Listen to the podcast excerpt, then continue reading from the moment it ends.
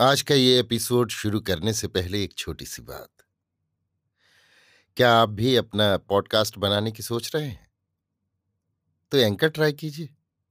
ये पॉडकास्ट बनाने का सबसे आसान तरीका है।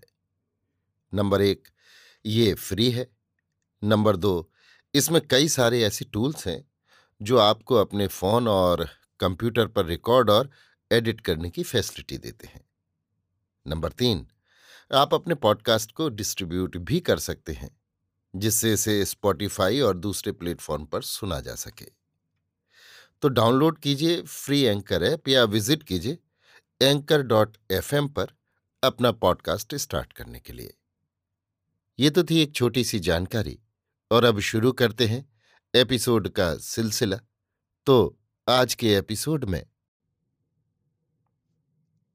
लीजिए सुनिए। रविन्द्रनाथ टैगोर के लिखे उपन्यास, गोरा के चौदहवें भाग को मेरी यानी समीर गोस्वामी की आवाज़ में। गोरा जब दोपहर को भोजन करने बैठा, तब आनंदमयी ने धीरे धीरे ज़िक्र छेड़ा। आज सवेरे विनय आया था। तुमसे भेंट नहीं हुई? गोरा ने थाली से सिर उठाए बिना ही कहा। भेंट हुई थी। आनंदमयी बहुत देर तक चुपचाप बैठी रही। उसके बाद बोली उससे मैंने ठहरने को कहा था, लेकिन वो न जाने कैसा अनमनासा होकर चला गया। गोरा ने कुछ उत्तर न दिया। आनंदमयी ने कहा, उसके मन में न जाने कौन सा कष्ट है। गोरा, मैंने उसे इस तरह कभी उदास नहीं देखा। उसकी ये दशा देखकर मुझे बड़ा खेद हो रहा है।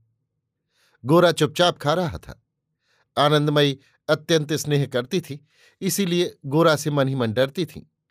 वो जब खुद ही उसके आगे अपने मन का भाव व्यक्त नहीं करता था, तब वो उससे किसी बात के लिए अधिक जिद नहीं करती थी। और दिन होता तो यहीं पर वो चुप हो जाती। किंतु आज विनय के लिए उसके मन में बड़ी पीड़ा हो रही थी। इसी से उसने फिर कहा, देखो गोरा, एक बात कहती हूँ, नाराज़ ना होना। विनय तुमको प्राणों से बढ़कर चाहता है। इसी से तुम्हारी सभी बातें सहता है। किंतु तुम जो उससे अपनी ही राह पर चलने के लिए ज़बरदस्ती करोगे तो वो सुख की बात न होगी। गोरा ने बात टालने के लिए कहा, माँ, और थोड़ा दूध ले आओ। बात यहीं पर खत्म हो गई।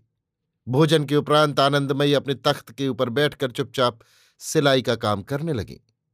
लक्ष्मीनिया घर के किसी खास नौकर के दुर्व्यवहार के संबंध की आलोचना में आनंदमयी को खींचने की वृथा चेष्टा करके फर्श के ऊपर ही लेटकर सोने लगी। गोरा ने चिट्ठी पत्री लिखने में बहुत सा समय बिता दिया। विनय आज सवेरे ये स्पष्ट देख गया है कि गोरा उस पर नाखुश है। तो भी गोरा ये जानकर कि उस नाराजी को दूर करने के लिए विनय का उसके पास न आना किसी तरह संभव ही नहीं है। अपने सारे कामकाज में भी विनय के पैरों की आहट के लिए कान खड़े किए हुए उसकी प्रतीक्षा में बैठा था। समय निकल गया। विनय न आया। लिखना छोड़कर गोरा उठने ही वाला था। इसी समय महिम आकर उपस्थित हुए। आते ही कुर्सी पर बैठ गए और बिना किसी प्रकार की भूमिका के कहने लगे, शशिमुखी के ब्याह के बारे में क्या सोचा गोरा? गोरा ने किसी दिन इस विषय पर ध्यान ही नहीं दिया था। इसी से उसे अपराधी की तरह चुप रह जाना पड़ा। गोरा से जब कोई उचित उत्तर महिम को न मिला, तब उन्होंने गोरा को इस चिंता संकट से उबारने के लिए विनय की बात उठाई। इस प्रसंग में विनय की बात उठ सकने को गोरा ने कभी स्वप्न में भी नहीं सोचा था। विशेष करके गोरा और विनय ने ये निश्चय किया था कि वे विवाह न करके देश के काम में ही जीवन अर्पण कर देंगे। इसी से गोरा ने कहा, विनय क्यों ब्याह करेगा? महिम ने कहा, जान पड़ता है, यही तुम्हारा कट्टर इंदुपन है। हज़ार चोटी रखो और तिलक लगाओ। साहेबी ढंग तुम्हारी हड्डियों में बसा हुआ है। जानते हो, शास्त्र के मत से विवाह ब्राह्मण के लड़के का एक ज़रूरी संस्कार है। महिम बाबू आजकल के लड़कों की तरह आचार लंघन भी नहीं करते और उधर शास्त्र की परवाह भी नहीं करते। होटल में भोजन करके बहादुरी दिखाने को भी वो बहुत बढ़ जाना समझते हैं और उधर गोरा की तरह श्रुत्री स्मृति के मत को लेकर रगड़ झगड़ करना भी प्रकृतिस्थ आदमी का लक्षण नहीं समझते। किंतु यस्मिन देशे यदाचराह के वो कायल हैं। इसी से गोरा के आगे उनको कार्य सिद्धि के लिहाज से शास्त्र की दुहाई देनी पड़ी। ये प्रस्ताव अगर दो दिन पहले आगे आता तो शायद गोरा इस पर बिल्कुल ध्यान ही न देता। किंतु आज उसे जान पड़ा कि बात बिल्कुल उपेक्षा के योग्य भी नहीं है। कम से कम इसी प्रस्ताव को लेकर अभी विनय के घर पर जाने का एक बहाना तो मिल गया। अंत में गोरा ने कहा अच्छा विनय का भाव क्या है? ये तो पहले देख सुन लू। महेम ने कहा, उसके देखने सुनने की अब ज़रूरत नहीं है। तुम्हारी बात को वो किसी तरह टाल नहीं सकेगा। वो ठीक हो गया है। अब तुम्हारे कहने भर की कसर है। उसी संध्या के समय गोरा विनय के घर पर आकर उपस्थित हुआ।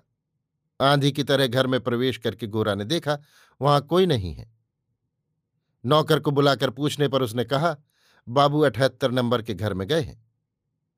परेश बाबू के परिवार के विरुद्ध, ब्रह्म समाज के विरुद्ध, गोरा का अंतकरण एकदम विषाक्त तो हो उठा।